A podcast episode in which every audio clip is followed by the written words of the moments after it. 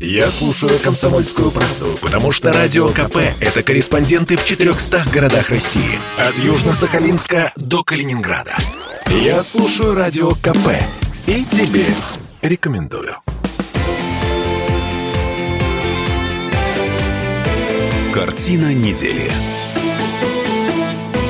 Это мы вернулись в петербургскую студию радио «Комсомольская правда». Я Дмитрий Делинский. Я Ольга Маркина. Ректор гуманитарного университета профсоюзов Александр Записоцкий вместе с нами. Продолжаем подводить на троих информационные итоги уходящей недели. Значит, э, в этой четверти часа давайте попробуем заглянуть в наши школы и в светлое будущее наших школ. Тут пришла новость, э, которая ну, так немножко встревожила меня. Моей дочке пять с половиной лет, впереди вот, отдача в школу. Владимир Путин поручил сократить число контрольных и проверочных работ в школах. Эм, вопрос, камагри, э, куда, куда движемся вообще? Что у нас будет получаться на выходе из школ, если, э, если количество контрольных и проверочных сократится? Тем более, что у нас не так давно, насколько я понимаю, ввели э, ВПР, да, всероссийские проверочные работы, которые определяют общие, общее качество обучения в школах. Угу.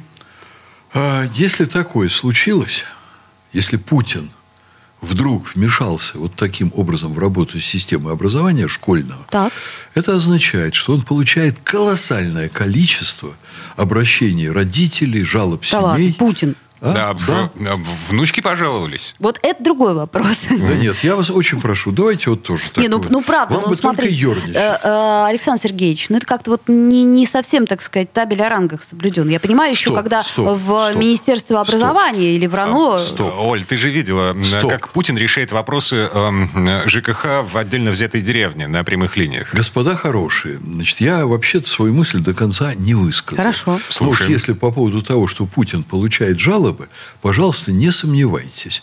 В Москве несколько огромных зданий заполнены людьми, которые только тем и занимаются, что читают жалобы, поступающие в адрес Путина. Я не удивлюсь, если это количество народа больше 10 тысяч человек. Потому что вся страна начинает, вот если писать жалобы, то она начинает писать жалобы Путину. Люди не мелочатся, они не пишут в ЖЭК. Вот. И э, а люди видят, что что-то происходит не так. Поэтому, если Путин эту тему затронул, значит, она выбрана из массы других тем, тоже очень волнующих людей, но в качестве самой горячей. Почему? Потому что люди, видимо, действительно значит, э, вот так оценивают работы школы, что там на сегодня чересчур много контрольных работ. Но это не все. Путин обязан, как руководитель государства, проявлять время от времени значит, по различным направлениям. Вот глубокое знание жизни и проблемы людей показывает, что эти письма до него доходят, и он реагирует. Я вам могу сказать, что я так думаю, что люди пишут по поводу образования на тысячи тем. Я тоже так думаю. Да. И я получаю Больной очень вопрос. часто жалобы, письма, обращения граждан. Ну, там, двойки понаставили студенту, а он жалуется. Значит, к нам это приходит, я должен отвечать. Я очень внимательно, аккуратно отвечаю администрации президента на различные вопросы. Там жалуется женщина, вот она недовольна, ее дочь не поступила к нам в ВУЗ, у нее были высочайшие баллы ЕГЭ, она не прошла по конкурсу. Вдруг там что-нибудь было не так? Вдруг ее дочь имела шансы пройти?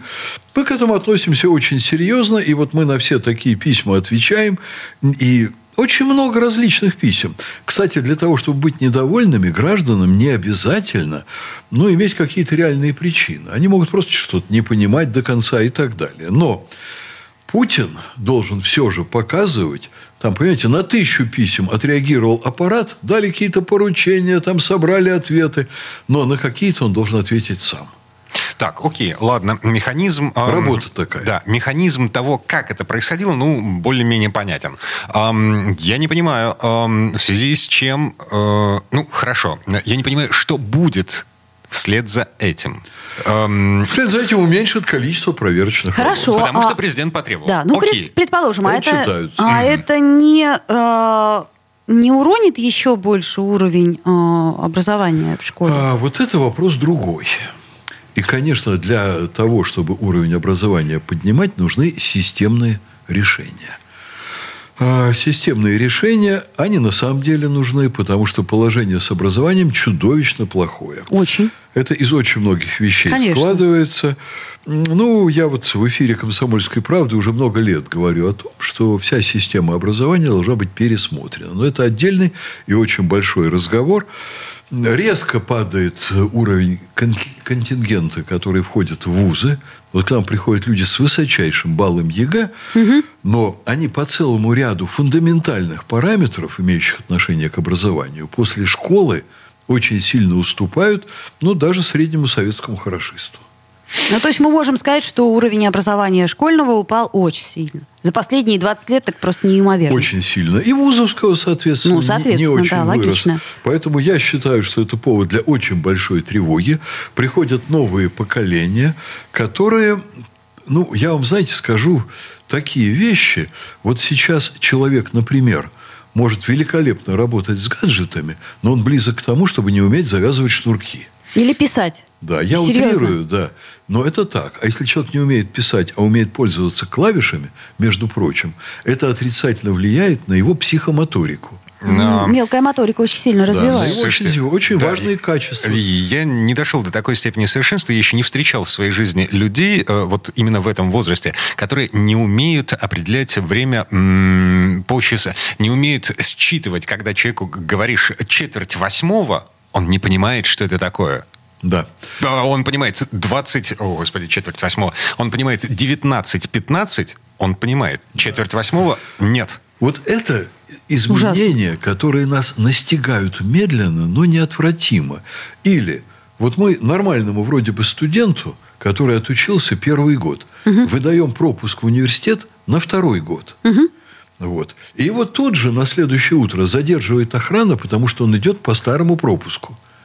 У него все великолепно с компьютерами. Блестяще совершенно он управляется. Ну? Мы его спрашиваем, ну, не, не я, конечно, Ага. лично, охрана, где, что там, составляют акт, пытается пройти по просроченному пропуску. И он начинает судорожно думать, а где же его пропуск, а что с ним? Ну вот и вспоминается, и выясняется, что он его получил своевременно, он его бросил к себе в рюкзак, он его забыл, вот, и ему не пришло в голову, что нужно заменить старый на новый. В обложке, которая привычно валяется в заднем кармане джинсов. Да, примерно так. Ну, это еще Да. Ладно. Ладно, но это вот такие вещи в жизни, понимаете? Ну вот они- мы, мы- мы с практикантами очень хорошо сталкиваемся, которые к нам идут из Да, э, у- вообще университета. за этим стоит реальная практическая недееспособность. Вот я в свое время, когда-то, э, лет уже 30 назад, в Америке я снимал фильмы там про организацию досуга пожилых людей. И я увидел, что существует любительское объединение. Э, Меня, я спрашиваю, чем там занимаются они? Любить маразмом. Я В говорю, это вы что мара- маразматиков собираете в любительские объединения? Мне говорят, нет, мы собираем детей маразматиков, потому что после- э, последнее, так сказать, вот, ну, вернее, первое, что уводит человека из жизни, это деградация мозга. Вот он доживает до 90 лет, вот, и у него все работает, легкие, сердце и так далее. Мозг перестает работать. Он забывает выключать чайник, а это опасно. Он совершает не те манипуляции с электричеством. Но это в 90 лет. А у нас 17-летние, как эти 90-летние. А, я помню историю э, про парня, который у вас курил в общежитии. Да, Дважды. да, дважды там буквально за сутки приезжали по четыре пожарных машины. Но это неадекват, это чрезвычайно опасно. И вот это все к нам незаметно подкралось. А это огромное по численности поколение, которое вливается в жизнь. Могут ли они работать диспетчерами самолетов, например? Боже упаси. Или поездов? А могут ли они работать хирургами, например? А кем они вообще могут работать? Так погодите, система высшего образования как раз и состоит в том, не только в том, чтобы научить человека каким-то практическим навыкам, да, но и отсеять тех, кто не способен. Правда. А, нет, значит, это можно сделать только по прошествии какого-то времени пребывания человека в ВУЗе. Вот к нам приходят люди, которых мы бы на собеседовании, на устном экзамене, в различных там формах мы бы их достаточно быстро отсеяли. Мы не имеем права. Да, но что- ЕГЭ-баллы – это закрытая Да, коробочка. Потому что мы реально не принимаем к себе студентов. Их принимает реально министерство через министерскую систему ЕГЭ. Я как ректор вообще не влияю на поступление кого-либо. Вот мне сейчас сообщают, Александр Сергеевич прошел месяц с 1 сентября. Мы четко видим, что у нас есть один студент, он ведет себя неадекватно там, сям, где-то там еще. Вот. Он ко мне пришел, я не мог, а он опасный становится для окружающих. Мы сейчас вот это взяли уже на вооружение как серьезную проблему. Не буду говорить, в какой области он опасен, почему и так далее. Но мы бы его в жизни не приняли. Если бы не ЕГЭ, если бы государство к нам его не зачислило. Понимаете, я подписываю приказы по, э, так сказать, рейтингам ЕГЭ, которые выстроены государством. Я не могу взять кого, не взять кого-то с высоким рейтингом тогда, так сказать, я грубейший нарушитель там, установленных государством порядков. Угу. Это очень опасно. Ну, мы, на самом деле, уже неоднократно обсуждали э, э, необходимость реформирования системы ЕГЭ, если не полной ее отмены и замены на что-то более совершенное. Э, отдельная совершенно тема. Я еще раз напомню. Э, значит, Владимир Путин на днях э, призвал систему образования отказаться от чрезмерного количества э, контрольных работ. Э, мы пока не понимаем, к чему это приведет. Вернемся буквально через пару минут. Я напомню, ректор гуманитарного университета профсоюзов Александр Записовский. Ольга Маркина. Я Дмитрий Делинский. Мы подводим некоторые информационные итоги уходящей недели. Картина недели.